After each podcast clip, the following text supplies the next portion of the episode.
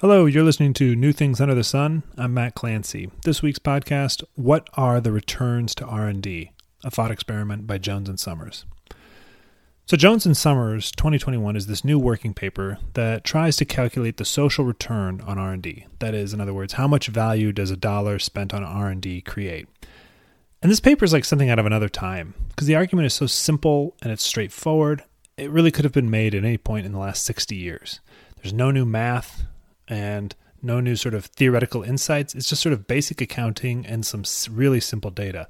The main insight is just how do you frame a particular problem? And what I want to do in this post is walk through Jones and Summers' simple thought experiment. At the end, we'll have this new argument that the returns on R and D are really high and that we probably should be spending a lot more on R and D than we are. Next week, we'll look at some empirical data to see if it matches the intuition of the thought experiment. And, you know, spoiler, it will. I'm not leading you astray. So let's start with this model of long-run changes in material living standards that's going to be so simple it's kind of hard to argue with. It's just three parts. One, R and D is this activity that consumes some of the economy's resources. Two, R and D is actually the only way that new technologies come into existence. And three, growth in G D P per capita only comes from new technologies, at least in the long run. Now, we're going to re-examine all of those points later, but for now, just accept them and let's move forward. So this model helps us clarify what it means to compute the returns to R and D. If we do more R and D, we're going to have to use more of the economy's resources, but in return, we're going to get more G D P per capita. So computing the returns to R and D is really just about computing how much does growth change when we spend a bit more on R and D. Specifically, you know, if we increase R and D by, say, one percent, what's going to be the expected impact on G D P per capita? That's actually a really hard question to answer, though. And the clever thing that Jones and Summers do is they don't ask it. Instead, they ask a different question, which is much easier to answer. What would happen if we took a break from R and D for a year? Now, why would that be an easier question to answer? Well, because in our super simple model, if we stop all the R and D, we stop all the growth. And we no longer have to estimate how much growth do we get for an extra dollar of R and D. We just know that if we stop all the R and D, we stop all the growth. Simple as that. So now let's get more specific. Suppose under normal circumstances, we spend a constant share of G D P on research and development. And we're going to call that share S, the letter S, you know, it's a variable name. In return, the economy grows by this long-run average, and we're going to call that variable G, so G percent per year.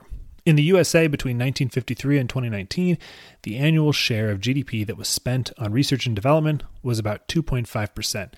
So S, the variable uh, corresponding to the share of G D P spent on R and D, was zero point zero two five. Over the same period, G D P per capita, when you, you know, in real terms adjusted for inflation, grew by about one point eight percent per year. So this G variable is equal to zero point zero one eight. Now, if we hit pause on R and D for one year, then in that particular year, we save two point five percent of G D P because we don't have to spend it on R and D. But the trade-off is that G D P per capita stays stuck at its current level for one year instead of growing by one point eight percent. But that's not a full accounting of the benefits or the costs of do, of stopping R and D for one year. In the next year, our R and D break will end, and we're going to start spending two point five percent of G D P on R and D again. But because we took that break, we didn't grow in the previous year, and that means that G D P is going to be smaller than it otherwise would have been. And since we always spend two point five percent of G D P on R and D, we'll be devoting a bit less money to R and D than we otherwise would have, since two point five percent Uh, you know, since the amount we spend will be two point five percent of a smaller number, a smaller G D P. And because we didn't grow in the previous year, we'll also start growing from a lower level in the next year than we would have been if we hadn't taken our R and D break. And that's also going to be true in the next period, and the next, and the next. In fact, in every year until the end of time, G D P per capita will be one point eight percent lower than it would have been if we had not taken that R and D break. So adding up all these costs and benefits over time requires us to do some calculations that use the interest rate, which we're going to use uh, the letter R to represent that. And interest rates are how economists value dollars at different points in time. In the U S A, a common interest rate to use for these kind of calculations might be something like five percent. So the R term is equal to zero point zero five.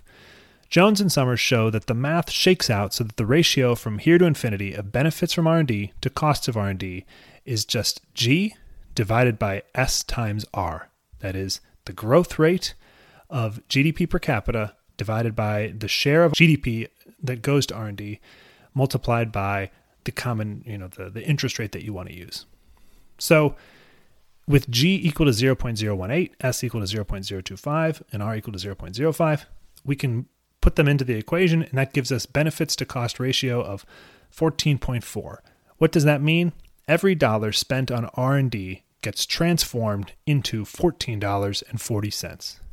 Now, one thing that I really like about this result is that you actually don't need any advanced math to derive it.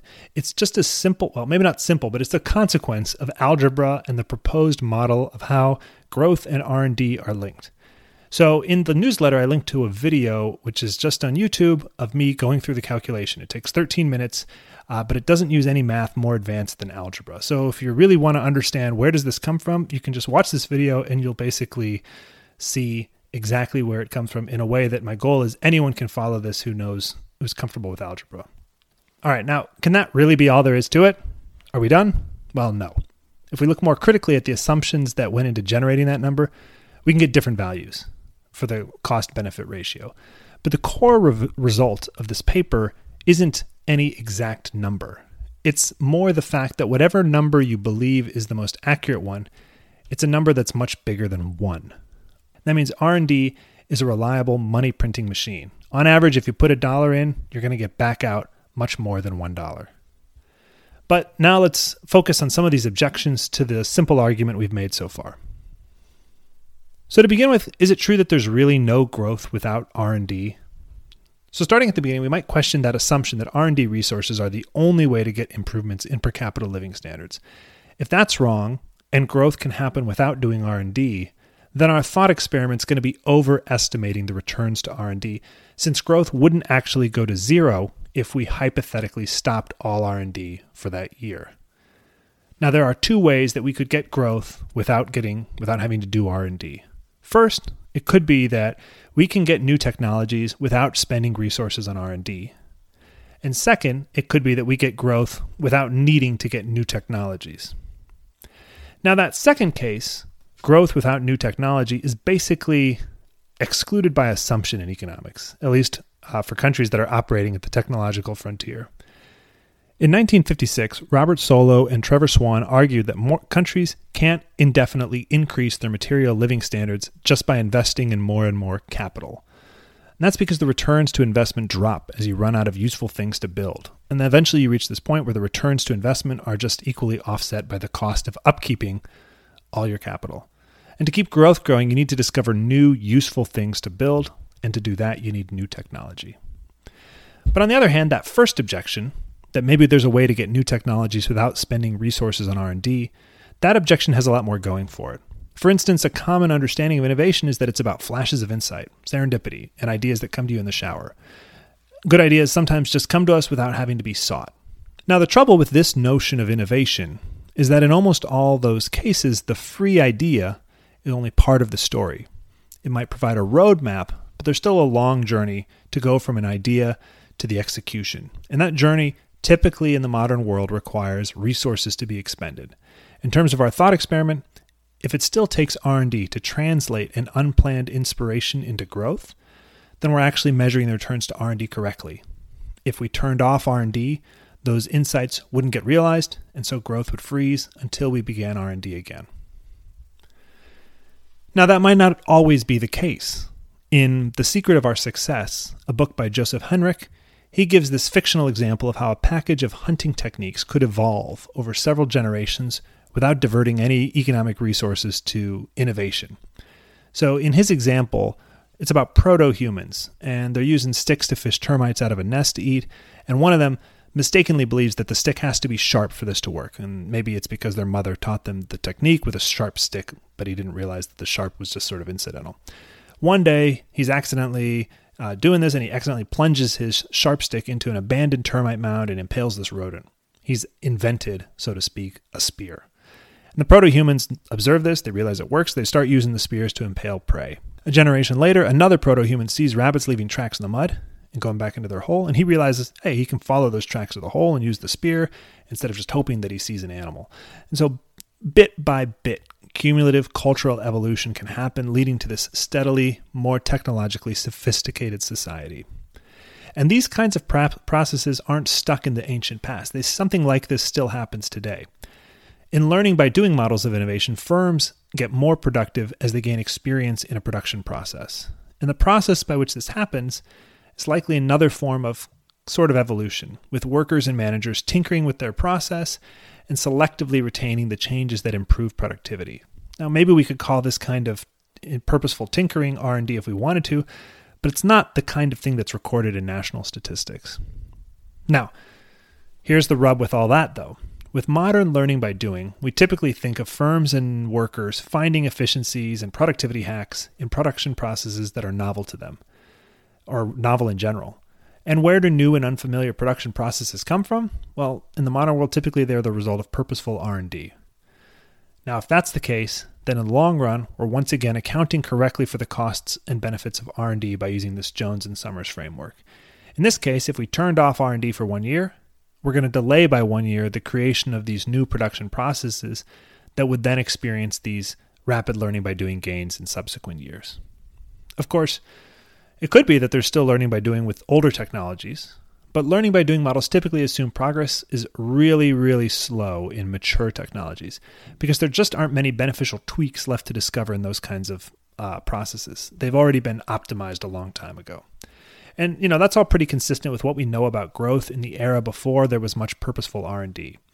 Innovation by tinkering and cumulative cultural evolution is probably the right model for innovation before the Industrial Revolution, and as best as we can tell, growth during that period was painfully slow, almost zero by modern standards. Now, all that said, if you still believe growth can happen without R and D, you can still use this framework to compute the benefits of R and D and adjust it to take that into account. It's just now you need to use only the fraction of growth that comes from R and D as your benefit. So I think, and I've argued, that almost all long-run growth in the modern world comes from doing R and D. But if you think it's less, if you think maybe just fifty percent does, then that's going to cut the benefits in half, and the benefit-cost ratio will also get cut in half, but it's still a very high seven point two.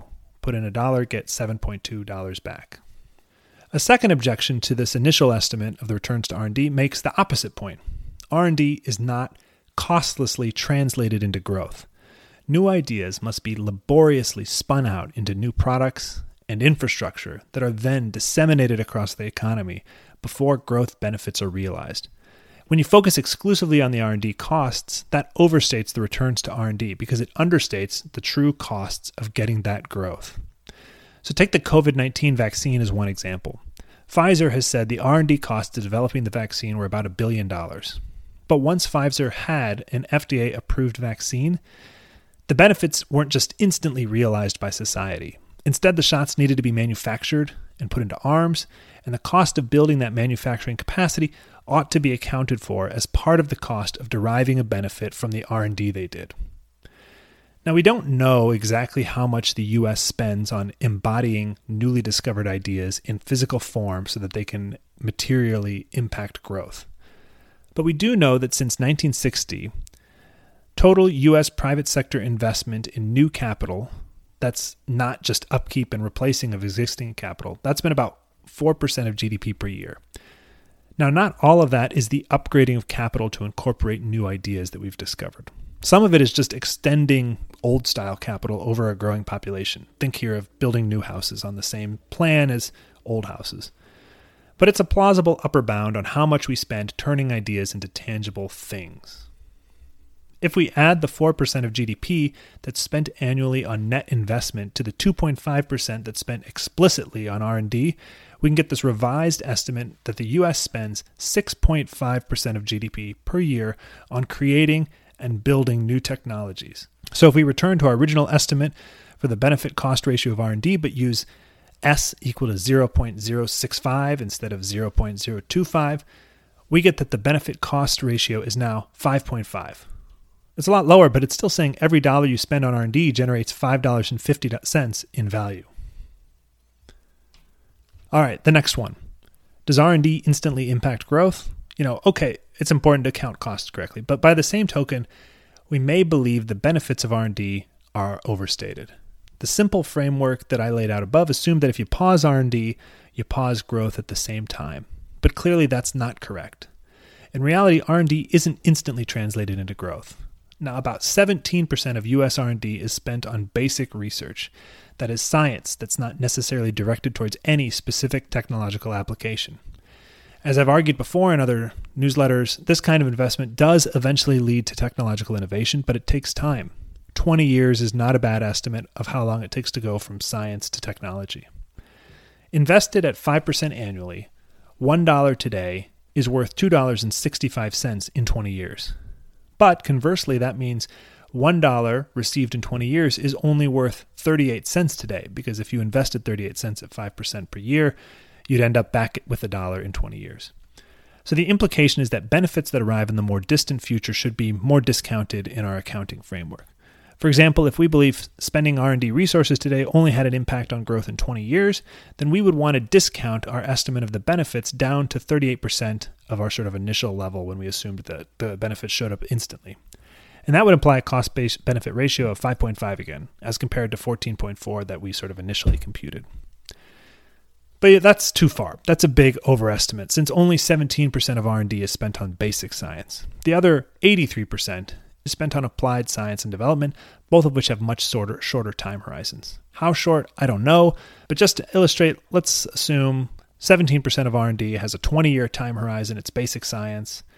Uh, thirty-three percent of R and D, so you know, not quite twice as much, has a ten-year horizon, which implies we should discount it by sixty-one percent compared to if it came immediately. And then the remaining half of R and D, let's say that that has just a five-year horizon, and that means that we should discount growth by seventy-eight percent relative to if it came instantly. We should discount it to seventy-eight percent of that level. So in that case, it all shakes out. The average discount we should apply due to the fact that R and D isn't instantly translated into growth is sixty-six percent. So what does that mean? It means a benefits cost ratio of about nine point five as compared to this original fourteen point four. Again, the point isn't any specific number, just that under a lot of sensible assumptions, the return is a lot more than one. All right, so far we've looked at some ways in which the benefits to cost ratio might be overestimated.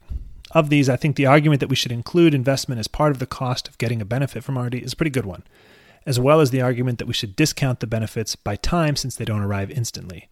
Let's combine those estimates and get a benefit-cost ratio on the order of about three point six. Every dollar spent on R and D, plus the investment necessary to push that R and D into the physical world, that gets us at least three dollars and sixty cents in value. But we also have plenty of reasons why we could argue it's inappropriate to simply use G D P per capita as our measure of the benefits of R and D. There are many benefits from R and D that don't show up in the G D P numbers. We could have reduced carbon emissions from alternative energy sources and from greater fuel efficiency. There's the reduction in work hours that more productive technology has allowed us to realize over the last century. There's the increased value of leisure time due to the internet. There's the years of life saved by the COVID nineteen vaccine. Indeed, the years of life saved by biomedical innovation overall. So Jones and Summers take a stab at an estimate of the benefits of biomedical innovation that don't show up in G D P. Biomedical innovation is probably the single largest sector of our innovation system. It accounts for maybe twenty to thirty percent of total R and D spending. One way to try and get at the non-G D P benefits of this biomedical innovation is to estimate the value people place on longer lives, using things like their spending to reduce their risk of death to sort of impute how much do they value extra years of life. I don't know how much confidence we want to put in those numbers, but Summers and Jones estimate that a range of reasonable estimates would lead us to increase the estimated benefits of R and D by between twenty percent and one hundred forty percent. So if we take a benefit cost ratio of three point six, which is the one I kind of favor at, at the beginning of this section, well, if we multiply that by, if we up that by twenty to one hundred forty percent, we're talking about a benefit cost ratio of more like four point three to eight point six. That is, a dollar of R- spent on R and D is getting you between four and eight dollars of value back. Estimating the general non-G D P benefits of innovation beyond biomedical innovation is probably just an inherently subjective task. But here's one attempt I came up with at a thought experiment to get a sense of how much value you get out of innovation that isn't reflected in G D P.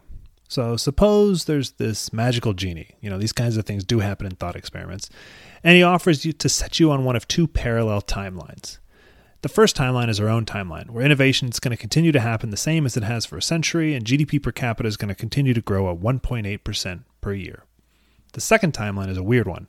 It's one where technology's frozen at our current level, but magically, everyone gets richer at a rate of two point two five percent per year as long as you do R and D, which is twenty-five percent faster than in our current timeline.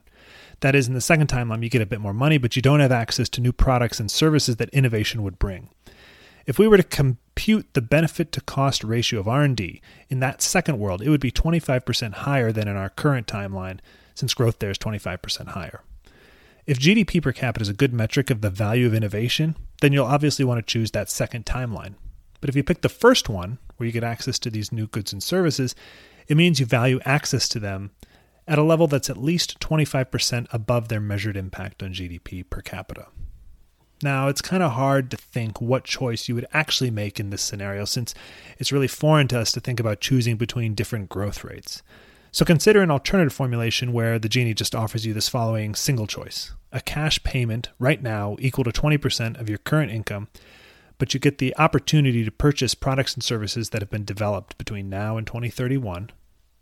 Or choice number two, a cash payment right now equal to twenty-five percent of your current income. So which do you choose? That first choice is basically where you're going to expect to be in the year twenty thirty-one. one point eight percent growth compounded over ten years means that you'll have twenty percent more income. And in the year twenty thirty-one, you'll also have access to all technologies invented between now and then. The second choice gives you a growth rate that is about twenty-five percent higher than the other, but no access to the non-monetary benefits of innovation. You just get the cash. Again, if you pick that first one, you're saying that G D P per capita undervalues the benefits of innovation over the next decade by at least twenty-five percent. And so you should scale up your assessment of the benefits to cost ratio of R and D by twenty-five percent. Now suppose we offer you an even better deal or a different deal. Suppose that it's either twenty percent plus the option to buy future goods or thirty percent cash payment right now. If you still prefer option one, Uh, that tells you that you think G D P per capita undervalues the benefits to innovation by fifty percent. And so you should scale up your assessment of the benefits to cost ratio of R and D by fifty percent, and so on and so forth. All told, Jones and Summers' thought experiment essentially argues that R and D is this money printing machine. If you ignore benefits that don't accrue to G D P, every dollar you put into your R and D machine gets you back more than three dollars and sixty cents in value, possibly a lot more. So why don't we use this money printing machine much more? Why are we only spending two dollars and fifty cents out of every one hundred dollars on R and D? Well, there are two main reasons. First, the value created by R and D is distributed widely throughout society and doesn't primarily accrue to the R and D funder. If I put one dollar of my own cash into this R and D machine, I'm not getting back three dollars and sixty cents. Very likely, I might get back less than the dollar I put in. The private sector funds about seventy percent of U S R and D, and for them, the average social return on R and D doesn't really matter. What matters is the private return that that firm is going to receive. So that's the private sector, but that doesn't account for why the U S government itself doesn't spend more on R and D. Presumably, the government should care about the social return. So one obvious possibility is that decision makers and government face incentives that also don't reward R and D spending. Maybe election cycles are too short for any politician to get credit for funding more R and D. Maybe the R and D funded by governments gets implemented by businesses, and those businesses get all the credit. Or maybe governments are just skeptical of academic theory. I don't know what the answer is. But another possibility is that this is a problem related to knowledge. The average return to R and D must be quite high if all of this argument that we've been through holds. But that doesn't mean the next dollar we spend will earn the average return. Maybe we funded the best R and D ideas first, and every additional dollar is spent on a successively less promising R and D project. If we want to argue that R and D should be increased, we want to know the marginal return to R and D. That is, how much extra G D P will we get if we spend another dollar on R and D, given what we're already spending? As I said at the outset of this post, that's actually a much harder question to answer. But there are some attempts to answer it, and they also find a quite high rate of return. That's what I hope to look at next week. Thanks, everyone. And now it's time for the standard end of the episode boilerplate. You've been listening to a podcast from New Things Under the Sun, a living literature review with the mission of communicating what academia knows about innovation in accessible but rigorous research syntheses. New Things Under the Sun is a living literature review, which means I go back and update these research syntheses as new research is published or I discover it. The podcast you listen to is taken from the first published version of one of these syntheses. To see if there's been any updates about the claims made in this podcast, or to learn more about this project, head to new things under the sun dot com.